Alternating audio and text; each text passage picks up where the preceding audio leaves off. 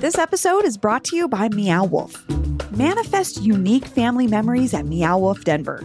Quantum travel is the most comfortable way for Earthers of all ages to explore a playground of imagination.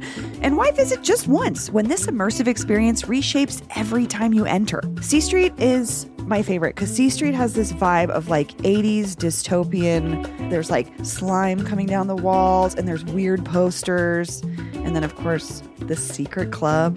With the annual Portal Pass, drop by Convergence Station as much as you want for less than the cost of two adult tickets. So if you plan to go twice, it's worth it. Plus, enjoy discounts, special offers, and so much more. Get the annual Portal Pass and spend quality space time with your favorite Earthers today. Learn more at meowwolf.com. That's meowwolf.com.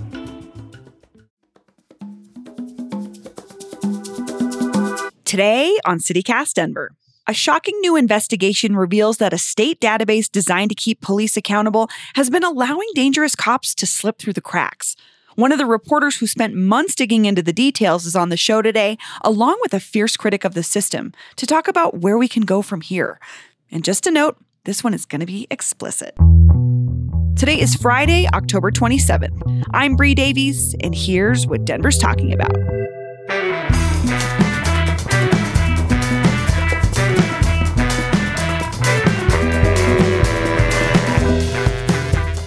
Welcome back to CityCast Denver, the show about the capital city of a state where 42% of people surveyed think we are part of the Midwest. Yes, some Ugh. people who live here think we are part of the Midwest. Tim, I feel like this hit you as hard as it hit me. Yeah, what? Colorado's Are we the not? Midwest? No. I'm not from here. I have no idea. No, we're the Southwest, first of all. Thank you. I was If like, any if we are going to version claim of the West. anything, it's We're the directly in the Southwest. middle. Oh, we- well, the Southwest is, is a is a broad concept to people like me. It comes upward and it seeps into us. I mean, San Luis Valley. It's we- Yeah, what we would were that be? literally The Mexico. Midwest? There's no way that we Thank can do the Midwest, guys. Like they got ranch. There's and already we a New have Mexico. Two different kinds of chiles. Like There, that's the end of the story. We have chilies. Yeah. We have several types. So yeah, I just yeah, I saw that and I was like, forty two percent is pretty big, though. Yeah, but who are they serving? I mean, we don't know. We what don't point is it just become fact because so many people believe it? This is what I'm afraid of, Mm. Andrew. I don't want that to happen. Yeah, no Midwest. if we're Colo- claiming anything, Tim, you are correct. It is the Southwest. yeah, we're Southwest. I'm a Southwest. That's where my we should do a heart is. city cast poll, like a like. we should. What part? What are we? What do Mm. you? What do people 'cause think Colorado when I grew is? Up, when I was growing up in Denver, we identified as like the West Coast. right? Yeah, like that was totally. like even though like we We are are not dead center in the country. I mean, yeah, we in the kind West. of why we like- get pulled. I feel like all these different directions. Yeah, But but, Southwest. That's my that's my take. So we're going to put that poll in our newsletter, uh, which you can subscribe to at denver.citycast.fm, the Hey Denver newsletter. Watch out for it. Uh, it's Friday. We're in the 5280 Magazine studios in beautiful downtown foggy Denver. Um, you've already heard their voices. I'm joined today by returning fave state representative Tim Hernandez. Welcome, What's Tim. up? What's up? It's good to see you again. Good, good to see you too. And we have a first timer here with us, uh, reporter Andrew Fraieli. Welcome. Thank you. Thank you. So, before we get started, just a little bit of business. Um, if you missed our interview with Mayor Mike Johnston earlier this week, do yourself a favor, go back in our feed and check it out. Good one. I think he had some interesting stuff to say. And we're going to be following up with him again pretty regularly, we hope. And uh, we just had a great time talking to him. And uh, yeah, so check it out.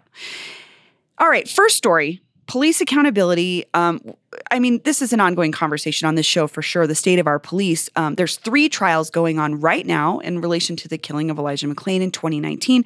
But Andrew, you just published this massive story about a program that was supposed to regulate police in some capacity and sort of help stop these kinds of things from happening. Um, can you start by laying out what you uncovered? I would love to. So, Post, uh, which we'll be talking about for the most part for this article, is kind of the state regulator for police. Post Peace Officer Standards and Training. Peace Post. Officer Standards and Training. You think I would have it off the top of my head after It's nine a- months of investigation? after investigation? thinking about it but, uh, nonstop for nine yeah, months. it- It's like after a final. It's all kind of squirting It's out of all- my head. Um, So, so this is a this is a regulatory body. It is a regulatory body. They are the organization for the state who gives officers their certification to make arrests to to be police officers. They have to have this to work at uh, police agencies. Um, so they're the ones who do that. They are also the ones who decertify officers. So they are the only ones with the capability of taking away their certification, uh, which is kind of the basis of what we're we're looking at in the article. So what, originally the idea was that in 2020 and in 2021 um, after partially in response to George Floyd protests, some of it was starting before that, was uh, more regulation and more accountability and transparency for the police. And with that was the idea of pushing a database that post runs that would have uh, all the officers their certification. So for the first time, you can kind of check to see an officer certification if you have their name, and be able to see any actions against them, which would be being subject of a criminal investigation, terminated for cars, resigned uh, in lieu of termination, things like that the issues that we were finding as we were looking into it is that this database is uh, not very up to date. It takes a long time for it to get updated. It doesn't really show very much detail. Uh, for instance, I know uh, the Elijah McClain trials have been going on recently. So all three of those officers that were involved in that uh, should say being subject of a criminal investigation on that database. So if, if you, you go and search them in this post database, mm-hmm. it should have that information. It should have that information. This this is that is like one of the things that's supposed to be on this database. None of them have that. Mm. Interesting. Uh, and we we saw that uh, when we published the article. None of the trials had ended yet. Um, so and that was a high profile case. I want to say so. This was something that people would be looking into. But yeah. this was also, it became apparent through this investigation that mm-hmm. this was how a lot of police officers' records were. Yes. Not just ones that are making the news. Yes. And not in a good way. Not in a good way. We found multiple instances of officers who have done things that they should have had actions for. They either uh, were terminated or resigned. Uh, one, our kind of big highlight example is Shane Madrigal, who was a Denver police officer. So he should have had on the database uh, that he was terminated for cause. He did not because uh, Denver PD, as they told us, forgot to report it to Post. Uh, forgot to report. Forgot it. to report it, and uh, which is not great, but it becomes worse uh, when we looked into it and we found that Shane Madrigal was. Uh, there's a lot of he says that he didn't say these things, but according to report and many officers around him and to the internal affairs reports that we got, he was involved in a, a shooting and he shot a man's face with a rifle. Uh, the man had uh, carjacked and had allegedly been shooting off into the crowd. And so he took the shot and shot him 16 times in the face. Uh, and he said afterwards that he knew the first shot killed him and he just wanted to watch his face fall off. Yeah. At and least this that's is, this is during an interaction where, like, in the in your story, it says a total of 109 rounds fired. Mm-hmm.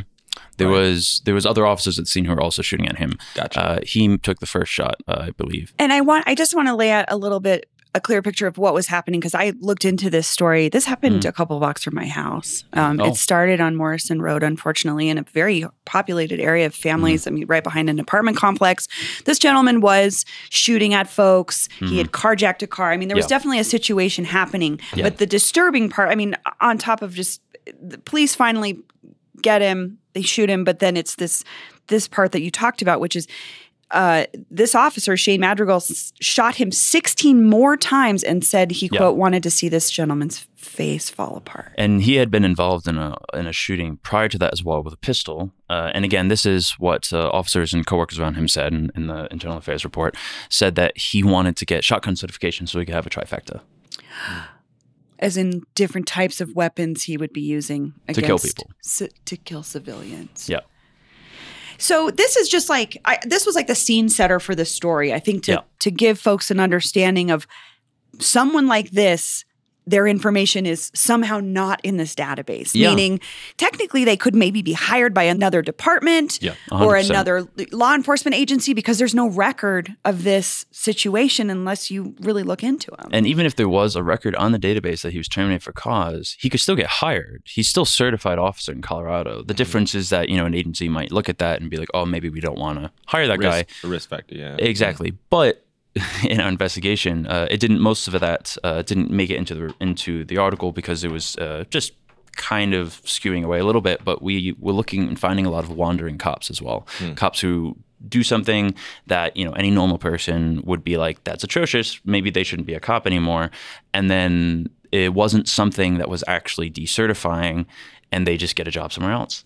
Um, one officer that's kind of on the lower scale, uh, his name is Leotis Johnson. He had taken a phone number from someone's ticket that they wrote for a young woman and was texting her. Uh, no. Yeah, so that was fun. So these can really run the gamut in terms of what could be in this, should be Yeah. in these records is like harassment by that would I would consider that harassment by It a is, police officer. yeah. Tim, Tim, what did you think of this this story? Yeah, I I think when it comes to what I would label as like police reform, right? And and this is a step towards that, right? With this Colorado is, is this is a newer bill, right? And, and, and Only a few years old. yeah, it's it's only a few years old, and so it's it's definitely a, a step in the right direction, is what I would say. I believe in public accountability and transparency for police interactions, types of interactions, use of force specifically. Um, but what I think is is really revealing about it is oftentimes, at least legislatively, what we do is we'll pass things that sound good and are in the right stride of the direction that we want to make progress in, in community or across the state and and we really implement systems that are are fundamentally flawed and struggle to perform their actual work. And I think um, that's really clear, right? I, as as I was reading through the article, some of the things that jumped out to me, right, is uh, many officers charged with decertifiable offenses are able to make plea deals that allow them to stay post certified, and so.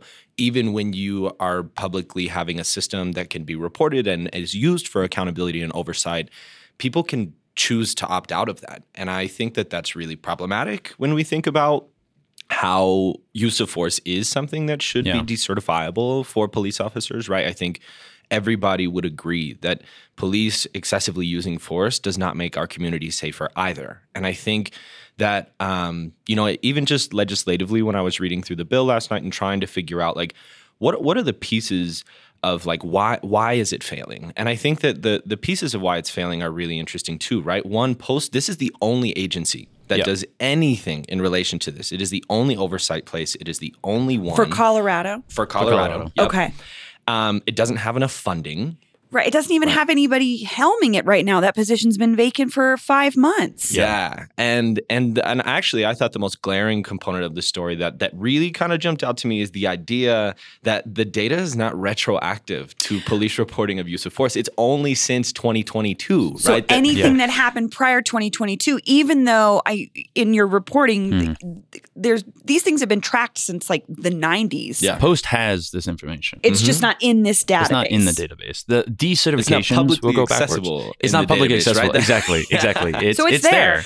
It, it exists, and and and it was a very interesting finding that uh, agent officers are pleading down. Uh, We found that happening a couple times, and it kind of stood out to us that the courts have a huge amount of power for this decertification of officers because most of the ways an officer can be decertified are criminal. Yep. Uh, there's a set. There's about forty different misdemeanors any felony, and then after that, it's just untruthfulness for certain circumstances, um, and a couple other specific ones like that.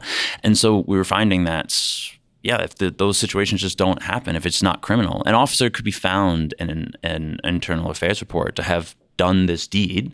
But if they get a plea deal or something and they're not charged with it, or convicted with it, then they're not going to be decertified, even though it was found by the agency that they did that thing. Yeah, and it's it's really contingent upon people like DAs, right? And I mm-hmm. think use it. I, I think it's really important to lift out. Often when we look at criminal justice reform, we look at police, we look at you know sheriffs, we The whole even- system. we have to really Yeah. unpack the idea of how DAs play into the system too, right? First of all, DAs are publicly elected officials. They are not anybody overly qualified, right? Like they they do not go through a ringer of like, oh, you've you've you've done the work to be able to arrive at a place to be qualified to make these decisions. Anybody can be a DA as long as you're you're certified to be a judge, right? Um, uh, or an attorney, excuse me, right?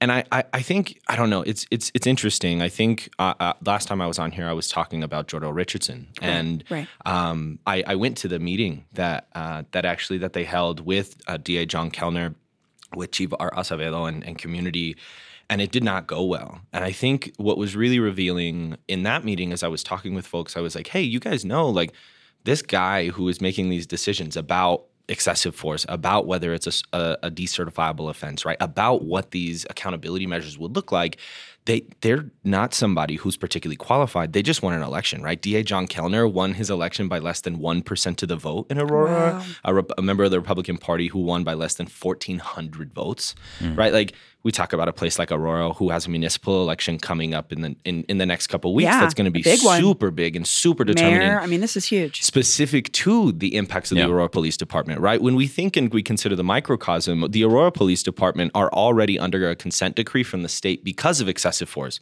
and still this year they have killed multiple people in instances of excessive force. And we would think systems like Post would help us, like at least stop the bleeding on the back end, right? Like keep this person from being out in yeah, yeah, that like cops cops are constantly in the press, constantly at the state capitol saying, well, like, well, we do we try really hard and we we really do our best job and and we don't want to harm people either, right? Like, and I, and, I, and in my heart of hearts, I, I want to believe that, but when we have a system that consistently is underfunded, does not report data accurately, right? Like in the article, there's a, a story about quentin Stump, right? And and. Yeah that's a, a, fascinating case, right? Responsible for a use of force with three bullets to a man named Zach Gifford, a $9.5 million civil settlement to Gifford's family, right? And he's currently in prison right now serving a sentence for manslaughter. And, and he doesn't still, show up in the system. He's still post certified, right? So, like, or the, he's okay, still certified, still even certified. though we've had a settlement, he's in jail for excessive force, right? like, there is, there, it's, it's, it's rough. And I think a lot of times we attribute this of like, oh, we don't know what we're doing. Like even when we're talking about untruthfulness, right? That's yeah. a new law too that that mm-hmm. came into effect in 2019. And so again, I go back to the idea that we are designing these laws and and I think doing it in the right cultural place, right? Like I, I often view politics in a couple different ways, right? I think there's cultural politics and I think there's legislative politics. And I think a lot of politicians assert the idea that legislative politics drives culture, right? That that when we institute things like post and police accountability, it will inherently drive down, you know, police use of force. But I think often what what we miss out on, and I think what we know in community much more, is that is our cultural politics that drive what happens legislatively. Right, this bill only comes into effect in 2019, right, because of the racial awakening in the United yeah, States. Exactly, and and and I think that there's just a really important way to think about how we consistently keep m- movements alive, right? How we right. keep ideologies alive to yeah. be able to push our, our, our cultural politics to continue to push legislatively, right? It's not enough to just get a database if it doesn't report anything that happened before a year and a half ago, right? That's not that's not helpful to anybody. Well, and it's also like you want to like you made this point a little bit earlier, Tim, where things can happen at the legislative level, but then implementation is a whole other story. Yes. And I think that's what your reporting really exposed, Andrew. And I wonder, you worked on this for nine months. Yeah. What was was there a story or something that grabbed you that made you say, I have to keep looking into this? I mean, when we started initially, we really just wanted to see if the laws were working, like mm. these initial laws, just how well were they working. And slowly that became realizing that they were not working that fantastic. And it became looking into how they weren't working. Mm. So th- there were just so many cases. There really wasn't one specific one until we found Shane Madrigal that was like standing out as just so atrocious that like we need to keep going. It was, um, as uh, Susan Greene, my co writer, how she put it is the banality of evil. So, I mean, you, you brought up, um, sorry, Jordell Richardson, and I mm-hmm. looked at the officer that was involved in that just to, you know, just and to just to just to restate, Jordell Richardson was the 14 year old boy uh, killed in a confrontation with Aurora police earlier this year. Mm-hmm. Just for mm-hmm. folks that don't yeah. know, yeah. And that officer was James Snapp, mm-hmm. uh, and I looked him up on the Post database. Uh, he is, according to the Post database. He is still employed by the Aurora Police Department. He is still certified, and he has no actions. So one of the uh, one of the I think it was in 2021 one of the kind of supplementary laws that came out to kind of adjust for some of the previous law stuff, including the database, mm. was making police departments review the database before they hire someone, before they hire an officer. Which seems like so basic. It yeah. seems basic and it Common seems sense, great, right? right. Except you know the database is uh, takes time to be updated. Mm. Uh, it can be delayed. Uh, it can be sometimes inaccurate, uh, and then of course things just don't show up because it's not detailed. So if you look hmm. at James Snapp, this officer, he has no actions, he has nothing. He looks like he has a clean slate. He was uh, part of this this news mm-hmm. this story that made the news yeah. and it's not in the database it's not in the database because the database only the only criminal uh, thing that it shows is being subject of a criminal investigation mm-hmm. and as soon as that investigation is done that gets taken away. So you can't even see if, somebody in the past been in exa- it. exactly exactly you can't even see that, and that combined with the fact Well, that the database isn't retroactive.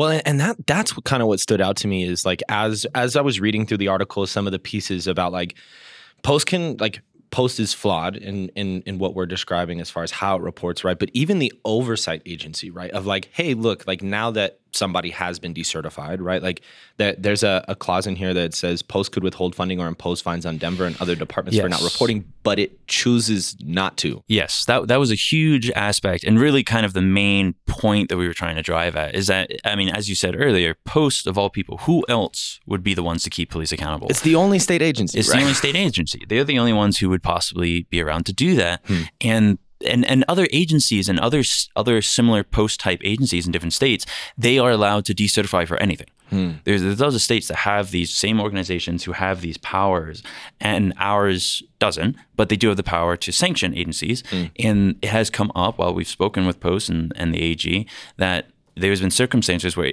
I mean, like Denver Police Department with Shane Madrigal, they were aware of that.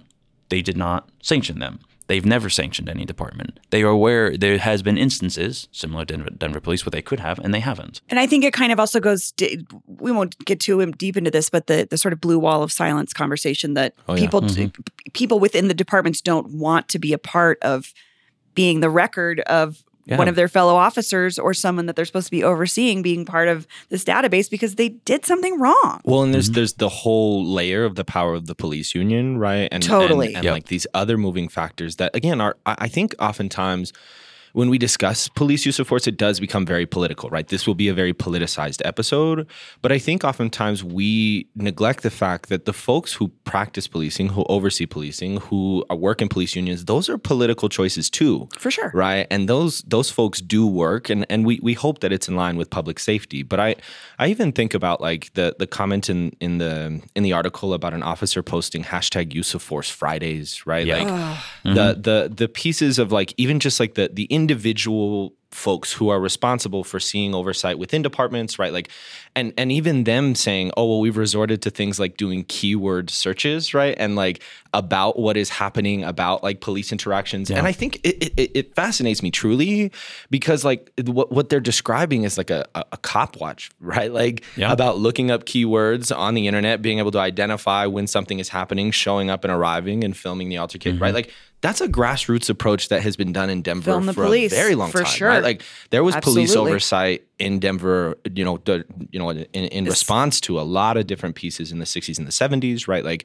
and I think that like it's um it's just really telling, right? That like if an institutionalization of this practice is less effective in actually attaining oversight, then then I would ask the political question of like, is that like we need state funding for it. We understand that, right? And and I'll tell you, as a state legislator, everybody tells me that running bills with budget notes and getting more state funding, right? These are systems we know make us safer, Right. And it gets into these weeds of of what I think are, are are really harmful parts of the conversation about like, oh well, we know what makes us safer. We know it's not working. We know that there's really not a lot of oversight, and folks are resorting to, to like grassroots methods of identifying this, right? Like that community already does for free, and and ultimately right like is is flawed because i i think that it just buys into the same version of the system right and i think that you know if we wanted police accountability we could have it we could fund it we would have safer communities we would be able to uh, decertify officers to understand and arrive at a conclusion that certain folks who commit crimes or or even if it's just you know um Use infractions Fridays. yeah, right. Like, why should think like I'm I, I like literally as I was reading this, I was like, you know that there. I'm gonna cuss if that's okay, but Yeah. like you know that like fucking in school districts across the entire state of Colorado, teachers have to turn in their I- lesson plans a week early. I and was then they thinking to, about all of the industries or the things Yeah. that where you have to have more background checks or you have to have like the preventative side of this too is like what I'm so blown oh, away Oh, by. yeah, like yeah. I feel like I, don't I was I don't I was fired from Chili's for less. Like what? How? not, not But you know, but you know what I'm saying? Like, and I had a there was a record of like being late or whatever. But like, how do we not have this for police? Yeah, it, I it's mean, like it just doesn't. It blows my mind. But like you said, Tim, with teachers, with healthcare professionals, Mm-hmm. With people that do caregiving, like all kinds of people have to go through all of these certifications and safety thing trainings Mm-hmm. and they have to have all this documentation. What are we doing with our police? and they have outside organizations. Yes. Like, say, Chili's, a restaurant. Chili's, the restaurant, does not go, yep, we are abiding by food code. We are fine. Right. There's Yeah. there's like the health department and there's all these Exactly, things. You're right. Yeah. So- and we have aspects of that, but but I mean, as we've said with posts, like they do not have the power to go check if an agency is complying. They, they and they don't have the they don't have the time, they don't, They have, don't the have the money, they don't manpower. have the resources and- and to do that. Yeah, and what, and what we're missing now, right, is at the end of the article, you say like leaders in both political parties believe that it's just a, that that police reform is just not a hot issue. It's just not. It's not something that we can continue to push on because it. If communities are still receiving a version of public safety that does not yield safety, that should be an urgent issue for every person in elected office. That is our job, right? If the state agency that is responsible for reporting is failing because of a lack of funding, right? We think about Denver's STAR program, which is effective but is largely not working because it is underfunded. It's underfunded. And and, and it's been requested. Communities, I want it in mm. my neighborhood. Mm. I know a lot of folks that don't want to call 911, but they need to call someone to help somebody that they see in a crisis. exactly. And it's like it's like t- minuscule funding. Every you know, city council will pass a little bit at a time. But how are we not putting money just into something as simple as that? But so I- I, just want to finish up because you brought this up. Mm-hmm. Is do, what what is the appetite for police reform now? What are we thinking? Like you as a legislator, and then Andrew, what is you? What do you see as as someone who's investigating this? How do you think people feel about it? I mean, I, I think from talking to people who are affected by these cops, like people want transparency. People want accountability. I mean, we want transparency to be able to see. I mean, th- this database is a huge step. I mean, people, officers have been decertified for untruthfulness. People have, officers haven't been hired because of this database. It is fantastic. I like you do have to say like this is fantastic that it's here. Uh, and it's great that we have it. It is more transparency than we had, but it's not enough. We spent those nine months. A good half of that was getting internal affairs reports to actually find out what happened, and that's when we find the details of like, oh, this officer wasn't just fired for some random reason; they were fired for some atrocious reason, like shooting someone 16 times in the face and saying that they wanted to keep doing it. And we should know that. The public should know that. This database should have that information, and it doesn't. And I think people want that. I think that's something that needs to happen. And for everything that we're talking about, for this accountability, we can't have accountability without transparency. They're mm. hand in hand. yeah, And yeah. Tim, what do you think as a legislator? Can you bring this up? Is this something that you want to work on? Do you think that there's a quote appetite for more conversations about reform? To be honest with you, I mean, I have an appetite for them, right? Because I think that I I'm plugged into versions of community that that most folks in the state legislature might not be, right? I'm I'm plugged in with young people. I'm plugged in with a lot of black and brown grassroots organizations, right? And I think you know, like the point that you had made about the political appetite waning when it comes to police reform because there have not been quote high profile killings, right? Like mm-hmm. that that I think is like the icing on the cake of what I would say to my colleagues, to legislators, of it shouldn't take a high profile killing. It shouldn't have to fucking don't have to lose the somebody. press. Exactly. Our job is to prevent harm. That is the entire purpose of investing in systems like public safety. I have an appetite for seeing what that looks like and, and making sure that we can expand and make sure that these databases respond effectively, that we can fund them effectively, that we can arrive at a place where we we have safer communities, right? Everybody is always talking. I'm, I, I'm Mike Johnston, right? Like in, in the episode you guys just did, talks about crime and and all these other pieces. And I often think about how when we talk about crime, and we talk about the city being unsafe, right? We attribute it in these really harmful ways that like politicians don't respond to. And like again it goes back to the idea of like it shouldn't take a cultural movement of people standing outside the capitol saying a For high profile killing was inappropriate. We would like For basic safety. we should be be investing provided. in every part of our jobs to make sure that we are preventing every death possible here in the state of Colorado. Because if we don't, then there's a, a very real moral question I would ask my colleagues, right? I, I, I think that while political interest and, and people will say, oh, well, we can't do anything because it's an election year and all these other pieces, right? Like, homies, like, people are dying. Right. And like, oh, that taking a stance like that makes me unelectable. Then I don't know what why are you in this job? Sometimes it is to be not liked because you have to stand for what you believe in. And it's I don't know. It's complicated. We could we could go on forever. I'm going to put a link in the show notes. Um, Andrew, this reporting you did collaboratively with other reporters is incredible. I really hope folks read it. It is it's shocking, but it's also awakening, and it's Yeah. really an in-depth understanding of where we are with police reform right Yeah. now. I think that's what I took the most from it. Is we we got a lot Yeah. of work to do, but like you said, this this thing exists. Let's go with let's start I hope somewhere it spurs more change. for sure. Incredible story for Thank, you. Thank you. We're going to take a quick break, and when we come back, our wins and fails of the week. We're back. Uh, we're going to do our Rocky Mountain highs and lows.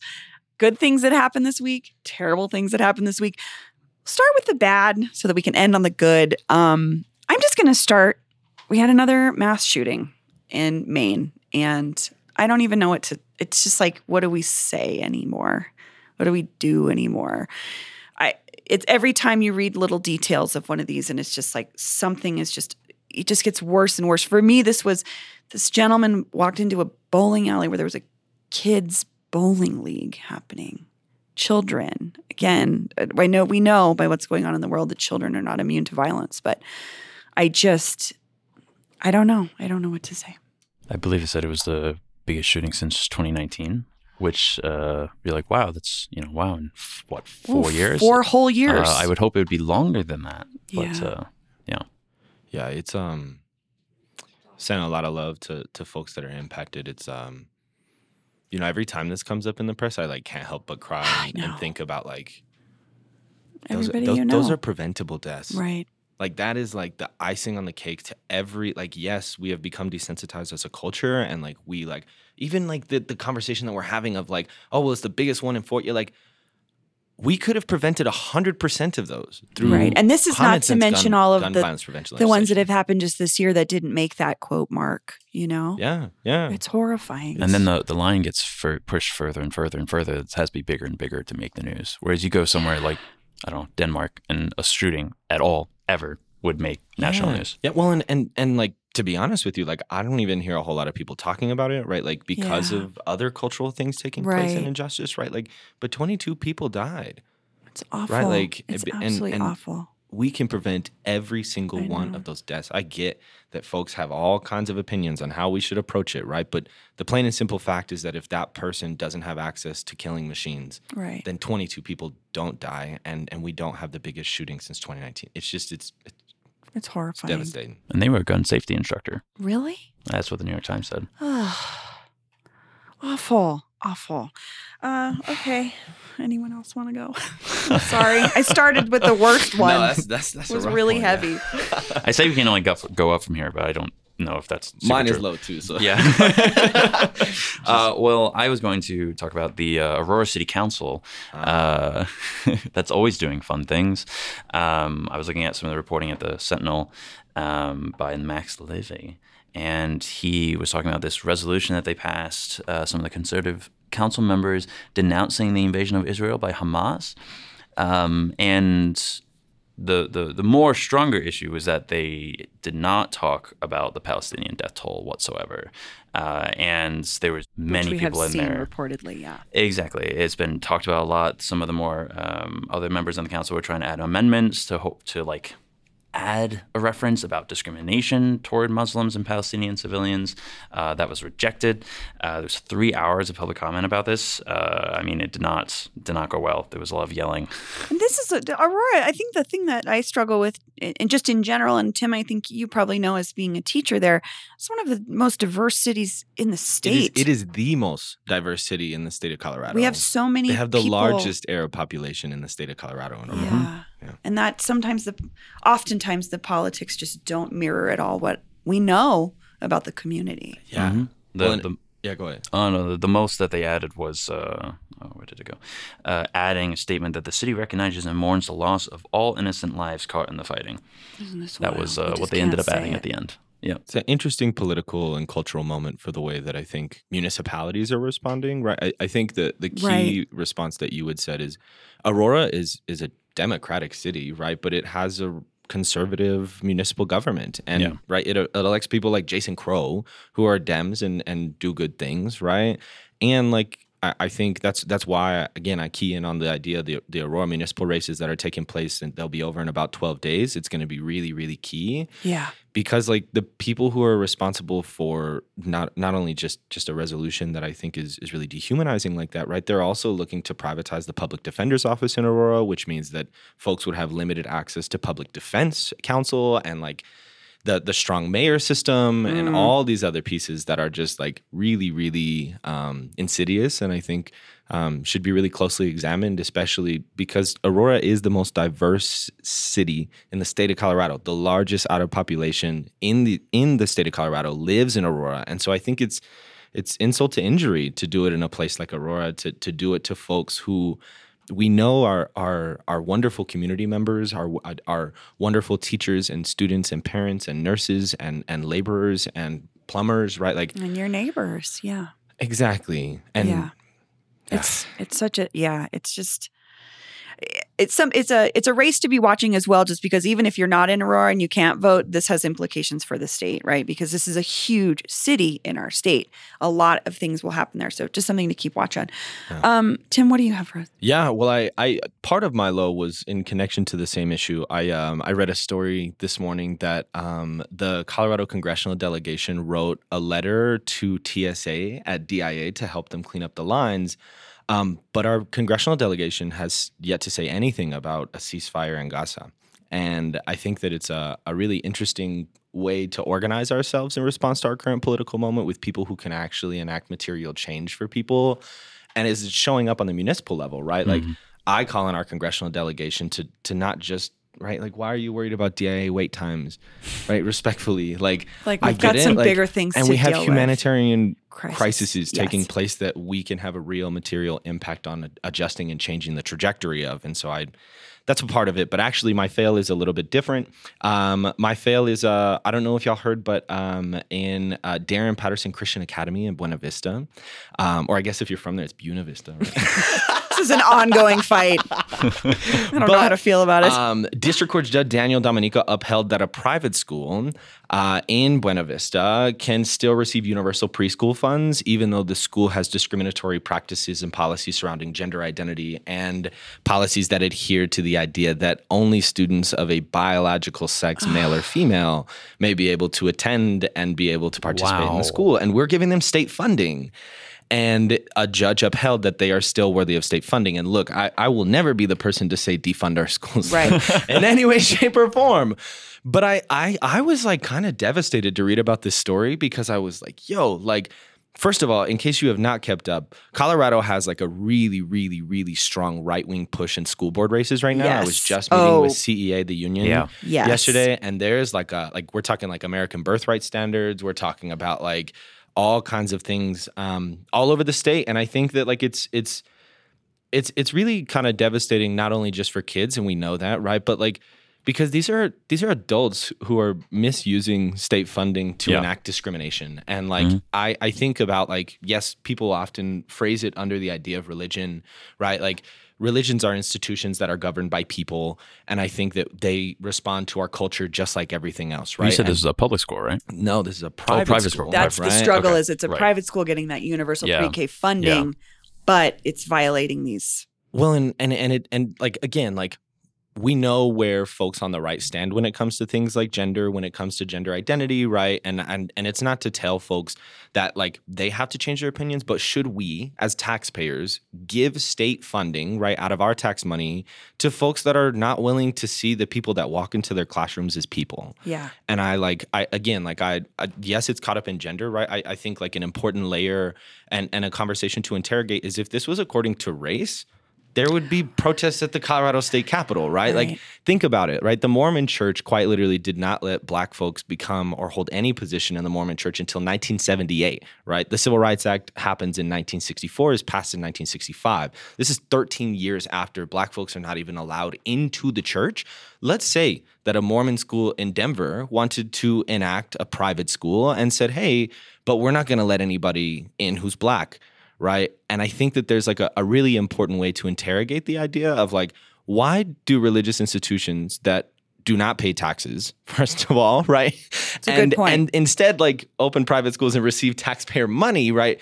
Yeah. Why, why to, into a they system allowed- they're not paying into. First exactly, of all, but right? second Like, of all, but being able to decide who gets to come in based on If- things is are If they're going to receive funding, they should be having to go through the same standards as a public school receiving funding. You would think. You would think, and, and and like the icing on the cake is we don't even fully fund our public schools, right? Right, Like, who are- let alone- like, That's a very good point. you, but but you know what we're saying, right? Like in the universal pre-K, like everybody's allowed. And and look, like I the universal pre-K rollout was a mess too. And there's a whole other story and It a was failed hard. story in there too. Well, and also a lot of um, churches have often been places for preschool programs, but they haven't necessarily been rooted in the religious as it's just like a community pro i went to a I went to a jewish preschool. I'm not jewish. It was the preschool in my community.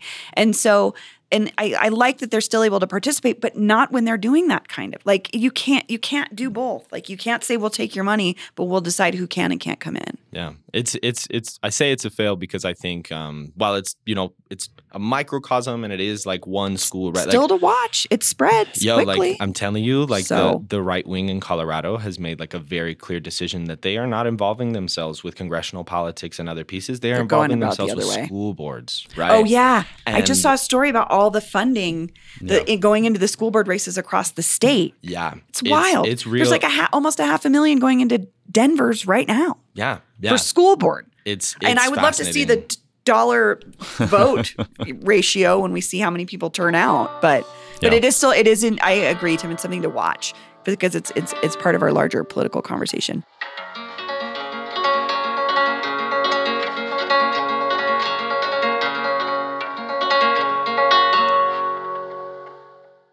Um, let's get to wins. Andrew, do you have a win? Yeah, it's uh so I don't know how much uh I find it very interesting with the social media and meta and like kind of the lawsuits, the continued lawsuits that keep going on against them and Google and other places. And Meta is formerly known as Facebook yes, for folks yes, the parent that have been lucky enough to not be paying that much attention. but uh, Colorado recently joined a lawsuit with 32 other states to sue Meta on the point that their social platforms are addictive and harming children, and that Mm. they're collecting data on, uh, I think, 14 and under, and they are aware of it. Uh, so I'm excited to see where that goes. Ah, that's a good one. That's a good yeah, one. more states piling on. As a person with a two year old that knows how to use an iPad, I am not looking forward to this aspect of when the data collection starts happening directly to him instead of just through what Yeah. I post and share. So, Yeah. but I'm glad that they're paying attention because this is part of this larger conversation about how these companies have been able to take our data yeah, for intrude in our lives, take our privacy. for a long time. Well, and, and impact mental health, right? Yeah, yeah, We're of talking course, about addiction. mental We're talking about yeah. all kinds of different pieces. And I work like anybody who works in a school will tell you, like that's. I I can't yeah. even imagine what you're seeing with young people and you know just the experience of being a teenager in general is just a precarious thing but then hmm add social media to it it's really hard I had somebody who's mining your data and selling it off without Oh, your consent, and like kids And are thinking that they're just trying- looking up things on Facebook, right? Like Yeah. it's it's it's pretty wild. but the bonus i mean the good part here is that Yeah, the- our Ah, yeah, state the is taking part. action The win, the Something's it says. happening. win. The, The win win. part. Let's That's focus the on the win. That's the positives win. here. Yeah. um, Heck yeah. Uh, I'm just going to go really quickly because it sort of is connected to my fail, which is that um, Club Q is reopening. So this was unfortunately a, a place in Colorado Springs that was the site of another mass shooting, but they are reopening as the Q. Um, they'll be in the Satellite Hotel. Their old location is going to become a memorial, and so they're in the process of uh, getting permits and setting that all that up. So that place will still be available for folks to go and visit and spend some time, but they're reopening their space for and everybody is welcome to come back to the queue. So, All right, that is a win. Yeah. That is a I win. I thought that was a nice something. Positive. Yeah. What about you, Tim? My win is is not political at all. Great. the Denver Nuggets are back. yeah, and in baby. case, and we whooped the Lakers. A hundred percent. Hanging Right that banner gate. in front of LeBron's Mm, face, like it so just good. look. I, like, Did you- and I'm you- not even against LeBron like that. You know, I'm against the Lakers, right? like I Did you I- see him chanting, Who's your daddy? No. Oh, what? yeah. And Jamal Murray was like, Is that what you got? And then he was like, kind of this face where, like, yeah, okay. It was just so, you could just see LeBron was like, Oh my God. Yeah, man. I like look. I, I was there when the when the Nuggets um w- when they won the, the the championship, and I was downtown when people were on street posts and all that stuff, right? And I can neither confirm nor deny whether I was on a street post, but I, like, I will say, I will say, that it's just a big moment for the city. Oh, I Like, love it. I like. I've been a Denver Nuggets fan my entire life. My dad loves the Denver Nuggets, right? Like I, I'm pretty sure I've had this sweater like from the time that like I was a child, right? Like I, and and I just man, I, I was talking with my homegirl the other day, and like. I think like it's very telling, right? I would be curious what the 42% of people who believe that we're the Midwest, like, are you Denver Nuggets fans? No, they're, Like, they're Bucks. They're Bucks fans. We know. That's what I'm saying, right? Like it's a huge moment for the city. I think it's a cultural win. I like I, I and like again, I give the layer of, of like I'm specifically happy that it we hung it up in front of the Lakers because like Colorado teams, if you're a fan of anybody, like in Colorado, right? We don't necessarily have rivals. We just have people that whoop our ass all the time. Yeah.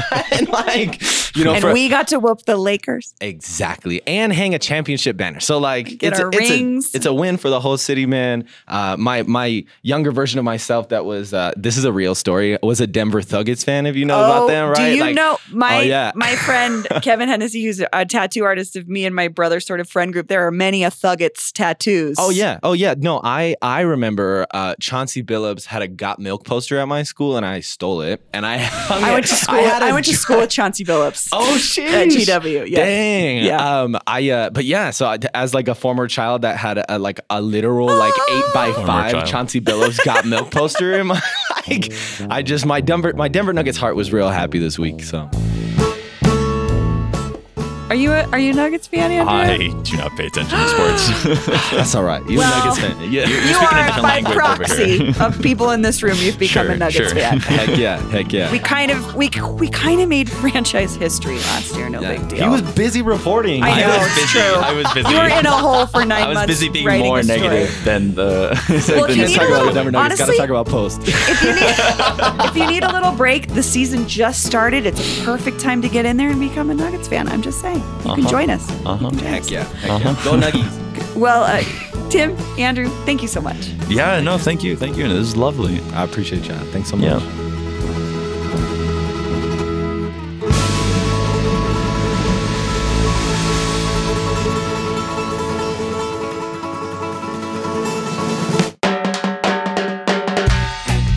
That's all for today here on CityCast Denver. Our producers this week were Paul Karolyi and Olivia Jewel Love.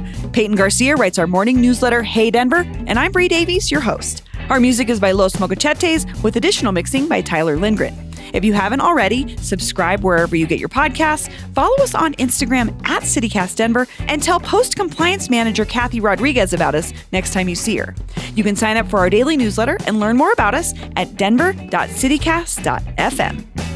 See you next week.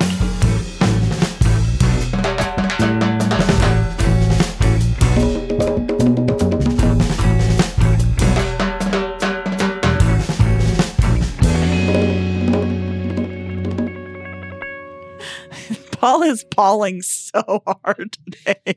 It's like Paul's going full force, 100% Paul.